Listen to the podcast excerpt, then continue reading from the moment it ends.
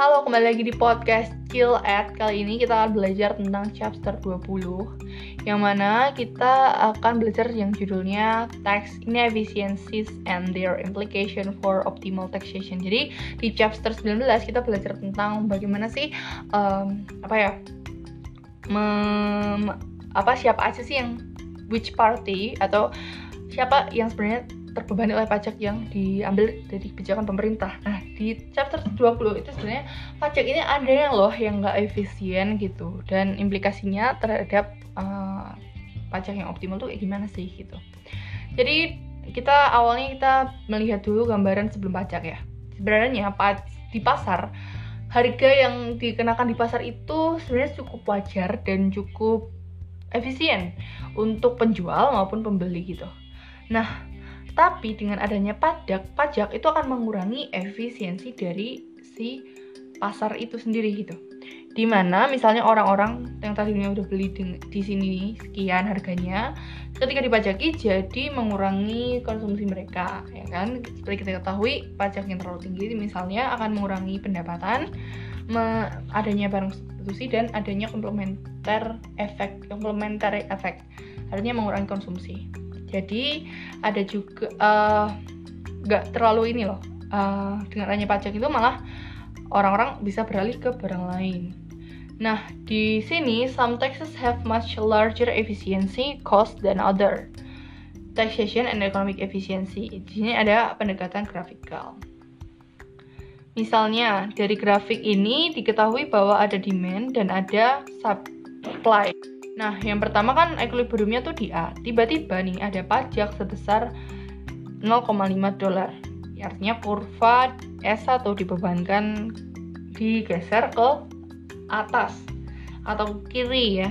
Terus di situ eh, muncul keseimbangan baru yaitu di titik B. Adanya dengan harga yang tadinya 1,5 dolar jadi 1,8 dolar.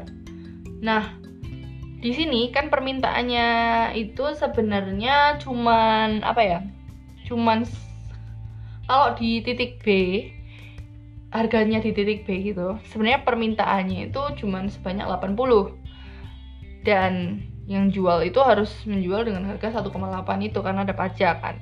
Artinya yang harusnya bisa 100 kuantiti yang di, dihasilkan oleh pasar.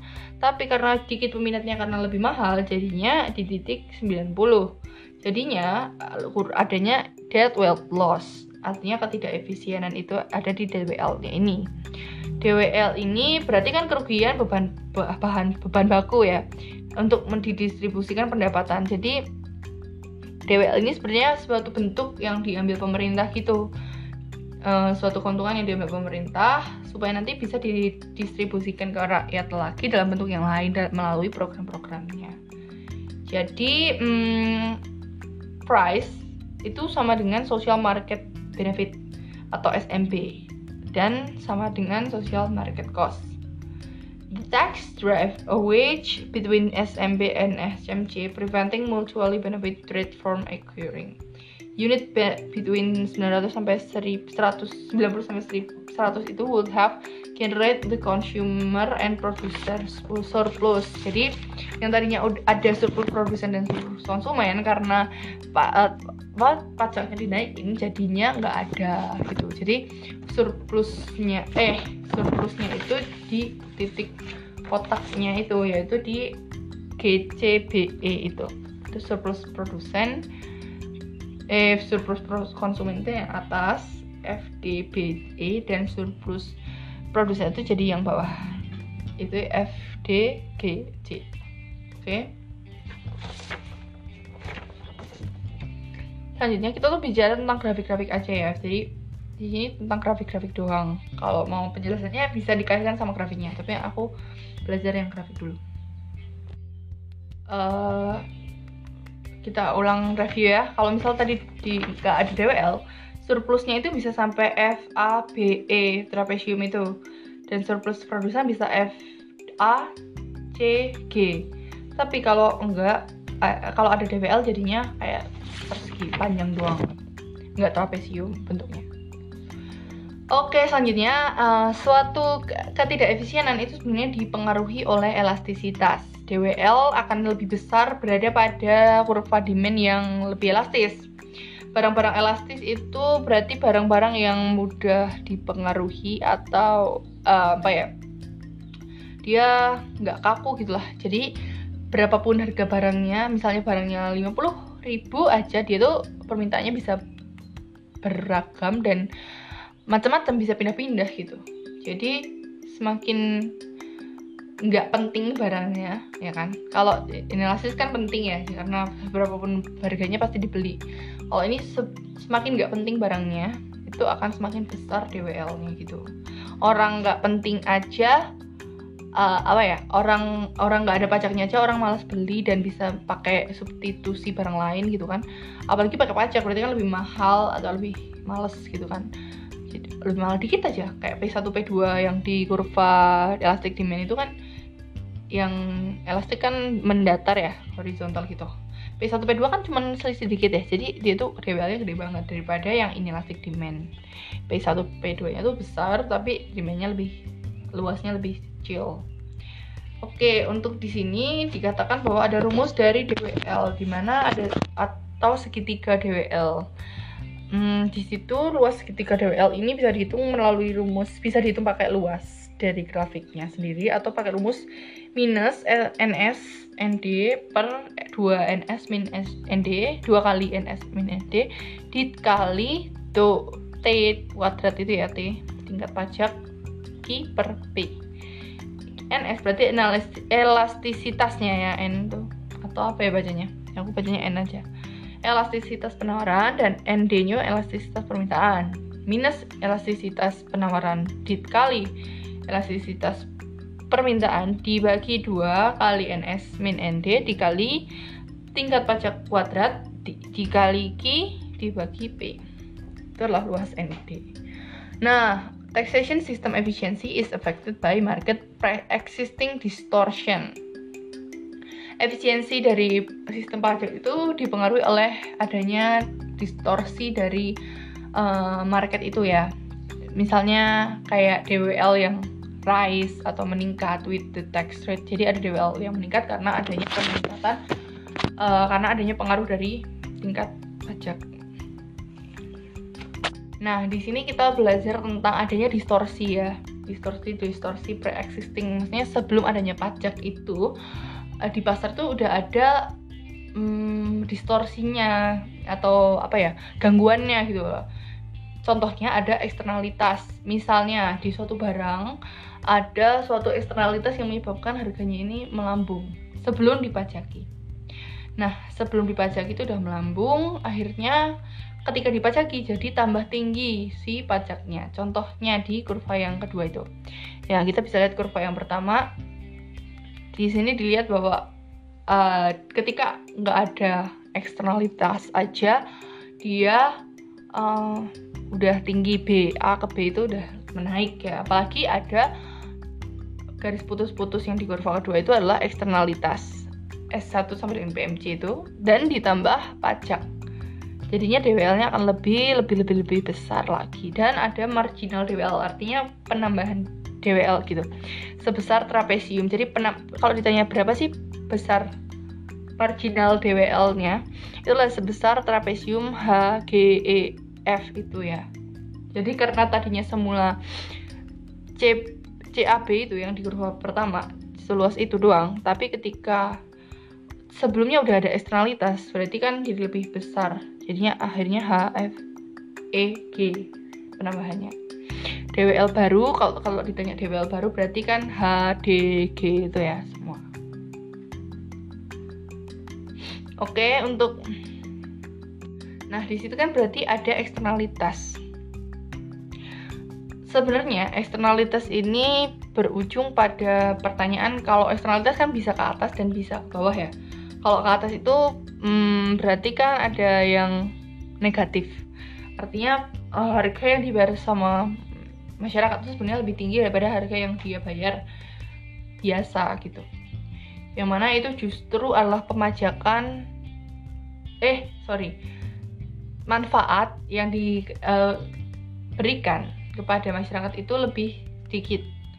Artinya kalau ada dipajaki berarti kan uh, adanya DWL itu kembali ke posisi semula gitu dipajaki ya karena dulu kita belajar eksternalitas itu cara menghadapi eksternalitas itu dengan cara salah satunya dengan dipajaki artinya ketika ada uh, kurva yang sebenarnya nggak sesuai dengan keadaan yang teorinya atau sebenarnya ada kerugian yang dibeban yang ada disebabkan oleh karena itu dan dipajaki perusahaannya misalnya perusahaan yang menghasilkan limbah. Nah masyarakat yang ada di sekitar itu kan mengalami dampak ya dampak negatif eksternalitas negatifnya airnya kotor dan lain sebagainya. Karena ingin mengembalikan ke manfaat atau apa ya eh, fungsi yang semula maksudnya perusahaan itu sebenarnya harus membayar kerugian yang dialami masyarakat. Jadi perusahaan ini harus dibayar dipajaki. Nah itu kan eksternalitas yang negatif. Nah justru mengembalikan ke DWL nah di sini maksudnya itu eksternalitas yang pre-existing distortion itu uh,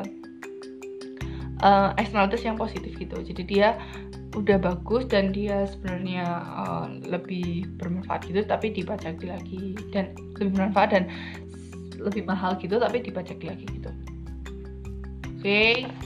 nah CWL nya jadi lebih besar tuh karena itu. Nah aku tuh kemarin sempat tanya ke dosenku kenapa sih sebenarnya kita udah punya eksternalitas tapi masih aja dipajaki? Nah sebenarnya tuh karena ini adanya pendapat misalnya ini tuh untuk pasar yang untuk badan benda dengan konsumennya tuh orang berpendapatan tinggi. Nah dengan adanya eksternalitas pun dan juga pajak si pengusaha ini atau eh pengusaha si orang kaya ini atau yang pendapatannya tinggi itu nggak masalah gitu dengan harga segitu jadi ya udah nggak apa-apa dipajaki aja supaya meningkatkan pendapatan pemerintah juga dan melakukan redistribusi juga gitu. Oke, okay, sekarang untuk yang kurva selanjutnya itu low wage worker dan juga high wage worker. Nah, di kurva selanjutnya ini kita bicara tentang uh, sebenarnya pajak itu akan berpengaruh pada pendapatan yang lebih tinggi. Jadi pajak atau kerugian dari DW, pajak yang dalam bentuk DWL itu itu akan lebih besar ketika itu dimasukkan dalam kurva orang-orang yang berpendapatan tinggi kurva pendapatan di orang-orang yang berpendapatan tinggi daripada orang yang berpendapatan rendah contohnya di kurva yang pertama itu uh, dengan quantity labor dan juga price of labor wage-nya itu dikatakan kalau upahnya cuma sedikit. Jadi pergeseran dikit aja dia tuh cuma dikit doang. Tapi kalau di sini hmm, dikatakan bahwa dengan gesernya udah jadi penghasilannya udah tinggi gesernya dikit tuh jadi lebih banyak gitu. Um, bisa kita lihat atau bisa kita bandingkan juga dari ada namanya pajak tuh kan ada yang proporsional dan ada yang progresif kita bisa menilai wah hebat ya kalau pajak progresif semakin kaya semakin dipajaki lebih banyak. Sebenarnya nggak gitu juga karena sebenarnya pajak progresif ini dengan kalau kita diterapkan di teori ini itu akan lebih nggak efisien daripada pajak proporsional. Misal pajak proporsional misalnya dengan harga uh, orang yang pendapatannya kecil akan dipajaki sama dengan orang yang pendapatannya besar. Akan menghasilkan DWL ABC C itu dan yang di pendapatan yang tinggi itu akan DWL-nya yang muncul adalah F, D, E ya kan? Di S2 karena yang itu yang proporsional gitu. Nah berarti kan itu kecil ya apa ya? DWL-nya tuh nggak sebesar ketika kita memajaki progresif. Artinya lebih tinggi lagi dong kita memajaki si orang kaya ini. Jadi DWL-nya akan lebih banyak banget dan lebih besar banget berkali-kali lipat daripada yang low wage gitu. Jadi akan kehilangan uh, apa ya efisiensi dari pasar itu lebih besar gitu. Nah di sini maksudnya government should smooth tax rate over time. Government efficient is in taxation over time. Jadi sebenarnya itu perubahan harga dari pajak tarif pajak itu harus smooth gitu. Jangan jelak jelak jelak jelak sedikit sedikit naik sedikit sedikit turun. Jadi harus lebih konstan lebih lebih nggak jelek-jelek gitu ya. Karena di sini dibilang bahwa akan lebih lebih nggak menguntungkan kalau dan DWL-nya itu lebih besar ketika high dan low terus daripada steady medium tax rate. Daripada yang medium tapi steady gitu. Nah maksudnya. Nah selanjutnya kita belajar teori Ramsey Ramsey teori di teori Ramsey ini kan di dalam pajak itu ada sebuah teori ya maksudnya pasti ada sudut pandang yang membahas tentang itu. Jadi di Ramsey ini bilang bahwa semakin stabil tarif pajak dari pemerintah, efisiensinya itu semakin tinggi ya kan. Seperti tadi kita bilang di government semakin smoothing dalam menerapkan tarif pajaknya akan semakin tinggi efisiensinya. Dan pasar karena pasar tuh mudah beradaptasi gitu. Misalnya pajaknya yang ditetapkan sekian uh, ternyata di pasar itu uh, apa ya? Pajaknya misalnya tadinya cuman 5% dari total penjualan terus dinaikin langsung ke 15% nah ketika kenaikan harga itu aku tuh nggak bisa langsung di pasar tuh langsung naik gitu harganya kayak nggak mungkin gitu bukan nggak mungkin ya tapi kayak konsumen tuh kayak kaget gitu loh dan pasar juga pasti kaget penjual juga kaget kayak ih kemarin aku jual dan dapat segini tiba-tiba kayak gini konsumerku mau nggak ya gitu. Jadi nggak mudah beradaptasi gitu. Pasar tuh kayak pelan-pelan harus secara pelan-pelan naik naik naik gitu atau mau turun-turun-turun gitu. Jadi fluktuatif tuh nggak baik ya. DWL tuh nggak akan langsung turun juga. Kalau misal kamu langsung langsung menurunkan pajak gitu DWL nggak akan lebih besar juga. Kalau itu itu menaikkan pajak gitu. Jadi Ramsey teori itu mendapatkan teori pajak membahas tentang bagaimana sih cara kita um, apa ya memajaki secara optimal di suatu negara.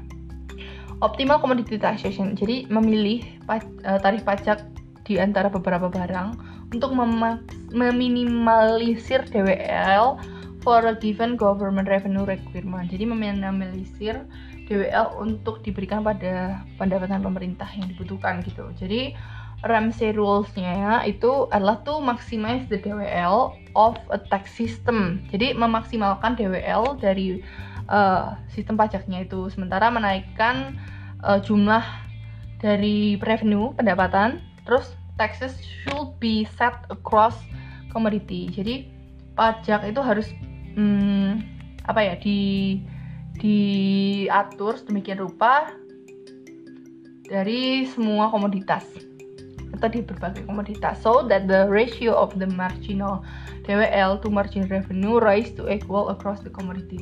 That is jadi uh, rasio dari marginal DWL sama margin revenue itu menaik naik naik naik tuh tapi um, perlahan namun pasti lah ya gitu. jadi menaikkan intinya meminimalisir DWL dari efek dari sistem pajak dan menaikkan jumlah revenue lah intinya supaya pajaknya itu optimal Caranya yaitu dengan meng, me, me, mengatur berbagai komoditas dan dari rasio DWL-nya dan rasio revenue-nya gitu. Oke, jadi rumusnya itu ada marginal DWL per marginal revenue untuk menghasilkan lambda. Eh lambda, apa sih itu? Lambda aja kita ngomongnya. Eh konstanta lah. Terus nah untuk inverse elasticity rules-nya itu bagaimana sih kita menghitung pajak? Yang optimal pakai rumus T bintang I itu sama dengan 1 per minus 1 per NI atau NI itu adalah si NI elastisitas permintaan ya.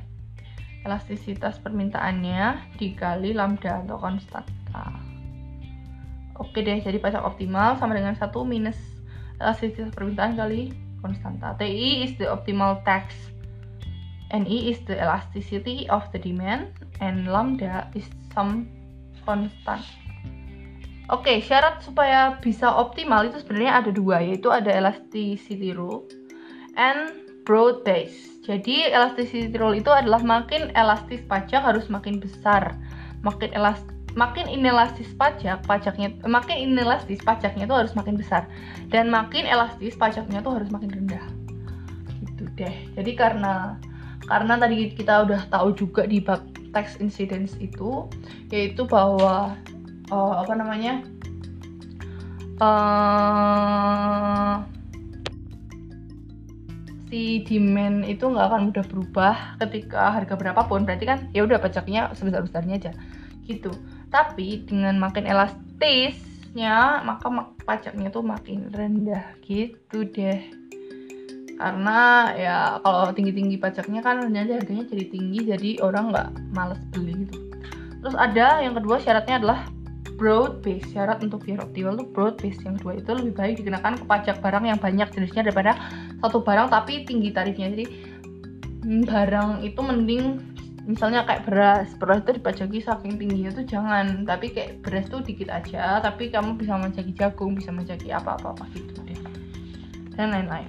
Nah di sini ada prinsip contoh ya contoh dari equity implication for the Ramsey model. Jadi sebenarnya Ramsey model itu memiliki uh, implication ya.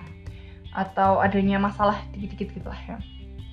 Di sini tentang permisalannya itu ada kavi, kaviar dan juga sereal. Jadi kaviar itu kan kita tahu telur ikan gitu kan yang mahal banget.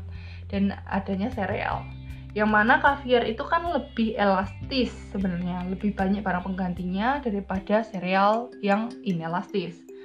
Yang mana itu lebih lebih lebih apa ya? Lebih nggak banyak barang penggantinya gitu. Nah, yang dipajaki kan otomatis yang lebih banyak dipajaki kan yang elastis ya kan. Eh yang lebih kecil, yang lebih banyak dipajaki tadi sesuai dengan syarat yang kedua. Yang pertama yaitu elasticity rule, yaitu makin elastis pajak harus makin besar. Berarti kan yang dipajaki lebih banyak itu kan sereal. Harusnya di dari teori Ramsey ini karena lebih elastis. Inel, lebih inelastis, sorry. Nah, tapi sereal ini cenderung dikonsumsi oleh semua masyarakat baik kaya miskin dan lain-lain. Jadi semua orang tuh bisa menjangkau sereal tapi si kaviar ini akan dikonsumsi hanya untuk orang-orang yang high class aja. Jadi kenapa yang dipajaki malah oh, yang untuk semua orang gitu? Nggak yang kaya doang. Nah itu kan berkebalikan dengan prinsip dasar pajak yang harusnya mengenakan pajak pada yang kaya untuk didistribusikan pada yang miskin gitu. Kan nah artinya si teori Ramsey ini kurang efisien diterapkan di dunia nyata gitu. Jadi lebih lebih apa ya harusnya yang dipajak gitu ya ya lebih besar kaviarnya gitu. Jadi bisa memakai pertimbangan apa aja ya pemerintah tuh bisa memilih yang mana yang lebih dipajak itu berdasarkan berbagai pertimbangan salah satunya pertimbangan Ramsey ini. Walaupun ada kekurangannya itu tidak melihat dari segi revenue si konsumennya cuma lihat elastis dan tidak elastis doang. Begitu. Nah ini ada contohnya di uh, pasar Pakistan gitu ya kalau subsidi ya dia turun kalau ya kalau pajak dia naik gitu sih. Terus ada optimal income tax. Nah definitionnya tuh adalah oh, choosing the tax rate jadi memilih uh, tarif pajak across income groups to maximize social welfare subject to the government revenue requirement. Jadi untuk menentukan pilihan pengenaan tarif pajak tuh untuk memaksimalkan dari berbagai kalau kelompok penghasilan. Jadi berapa sih tarif yang tepat untuk penghasilan segini dan segini segini. Nah untuk memaksimalkan kesejahteraan. Jadi supaya kesejahteraan dari masing-masing yang dipajak itu tetap tetap ada gitu. Nah dengan pajak yang lebih dengan penghasilan yang lebih besar ini harus banyak dipajaki. Nah, cara pajak optimal dikenakan untuk masyarakat. Most tax revenue in US and other developed country 15 form income taxes. Jadi uh, pendapatan yang pajak di US tuh develop berkembang 15 from income taxes. Di sini berarti social welfare function quite the traits of between progressivity and efficiency.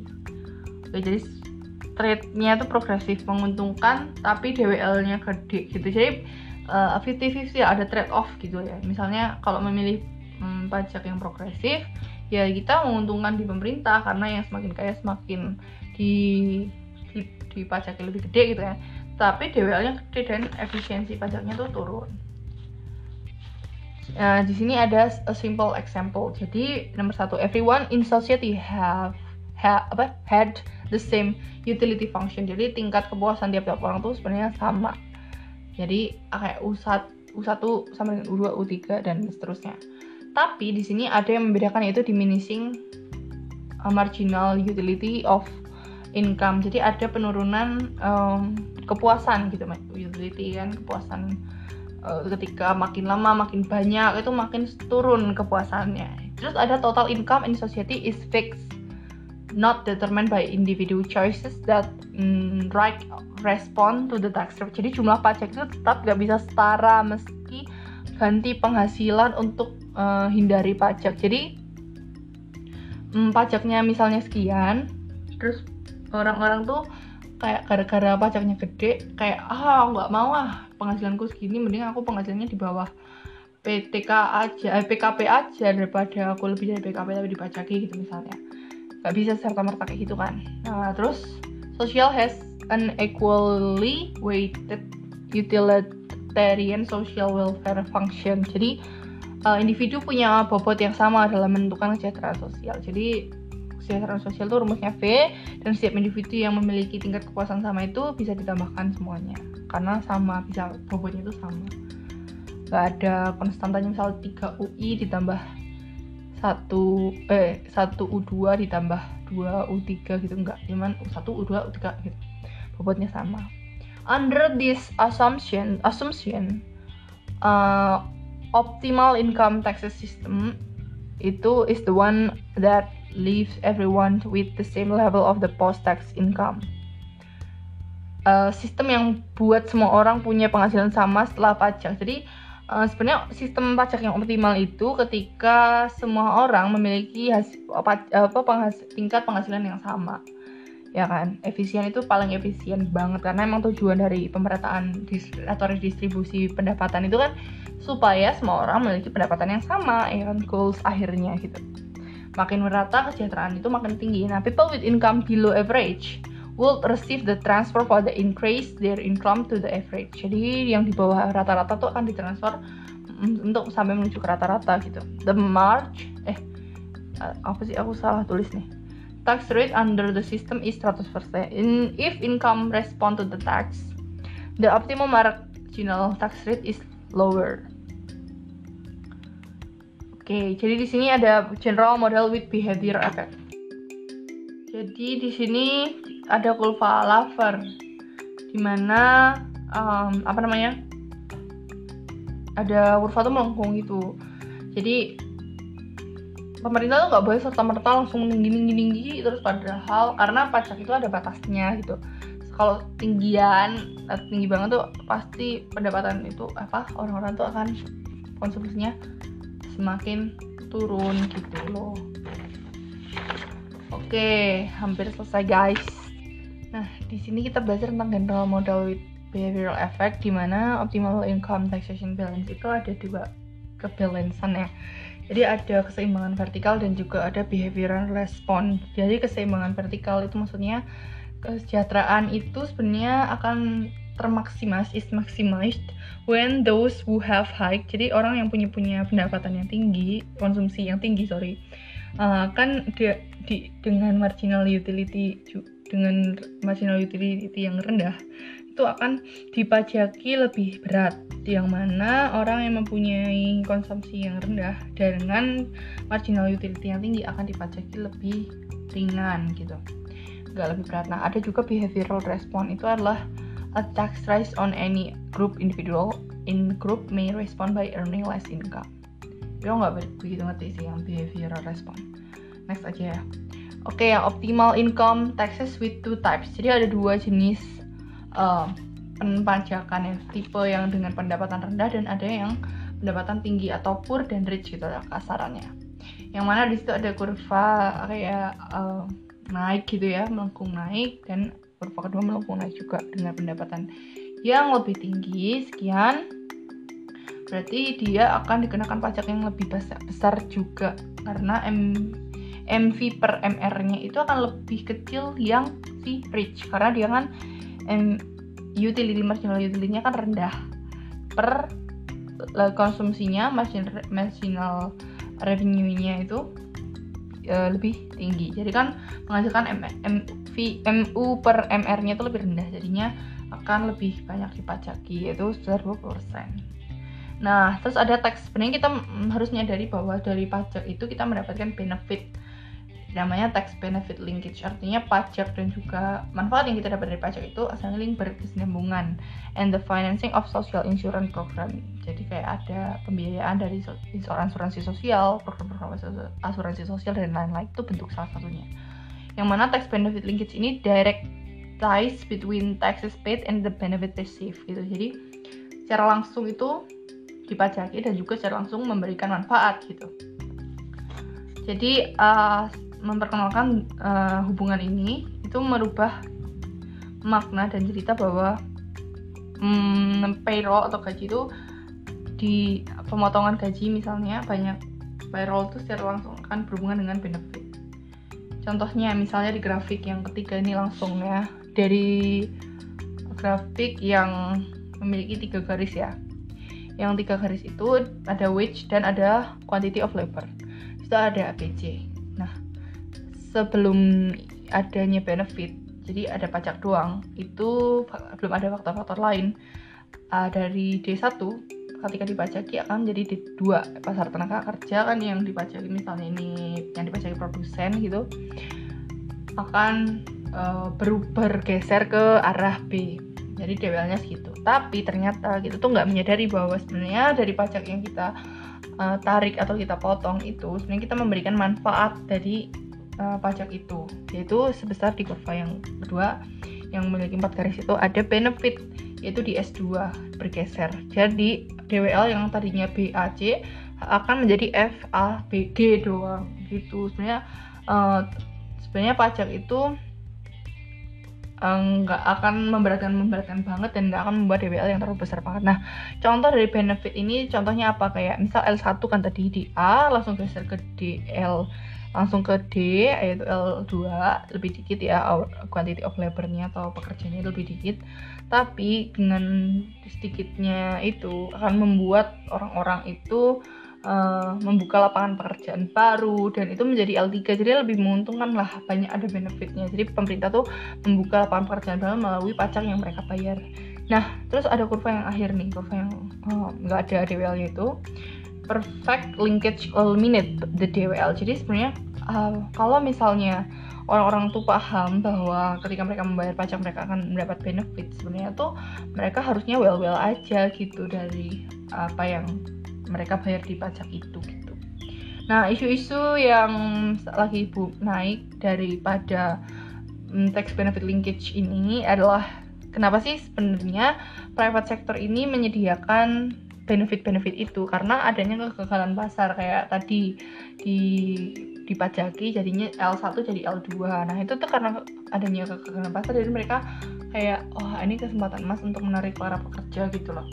Nah terus when the they are they their tax benefit linkage. Jadi sebenarnya kapan sih um, tax benefit linkage ini gitu kan ini sangat uh, tax benefit linkage sebenarnya sangat kuat berpengaruh ketika bantuan atau benefit itu langsung diserahkan kepada workersnya workersnya bukan pada perusahaan gitu.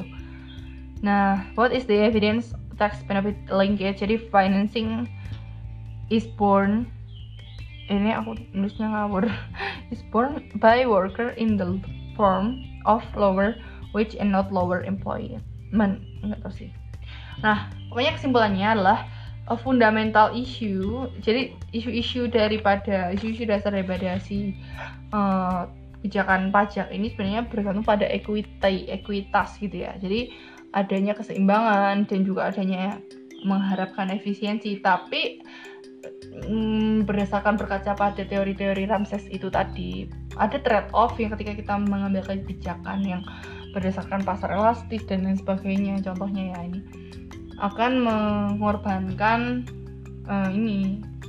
Ternyata eh, nggak uh, melihat si high revenue-nya atau eh, nggak uh, melihat revenue dari konsumennya gitu. Jadi uh, mengambil kebijakan publik itu ada plus minusnya masing-masing. Ketika diambil ini akan ada dampak ini ini ini gitu loh. Jadi ada trade nah seperti kita tahu bahwa elastis semakin elastis sub dari segi supply dan atau demand dari barang itu semakin besar DWL-nya dari pajak itu. Nah, semakin tinggi tarif pajak akan semakin DWL apa incremental, the larger the incremental penambahan DWL itu lebih banyak gitu dari taxation. Oke sekian dulu pertemuan kita pada hari ini ke Oppo. Kembali lagi nanti ke chapter 7 eh, ke chapter chapter berapa sih? Enggak, enggak di PP ya dari PP ya untuk pertemuan selanjutnya. Oke deh selamat belajar dan semangat uas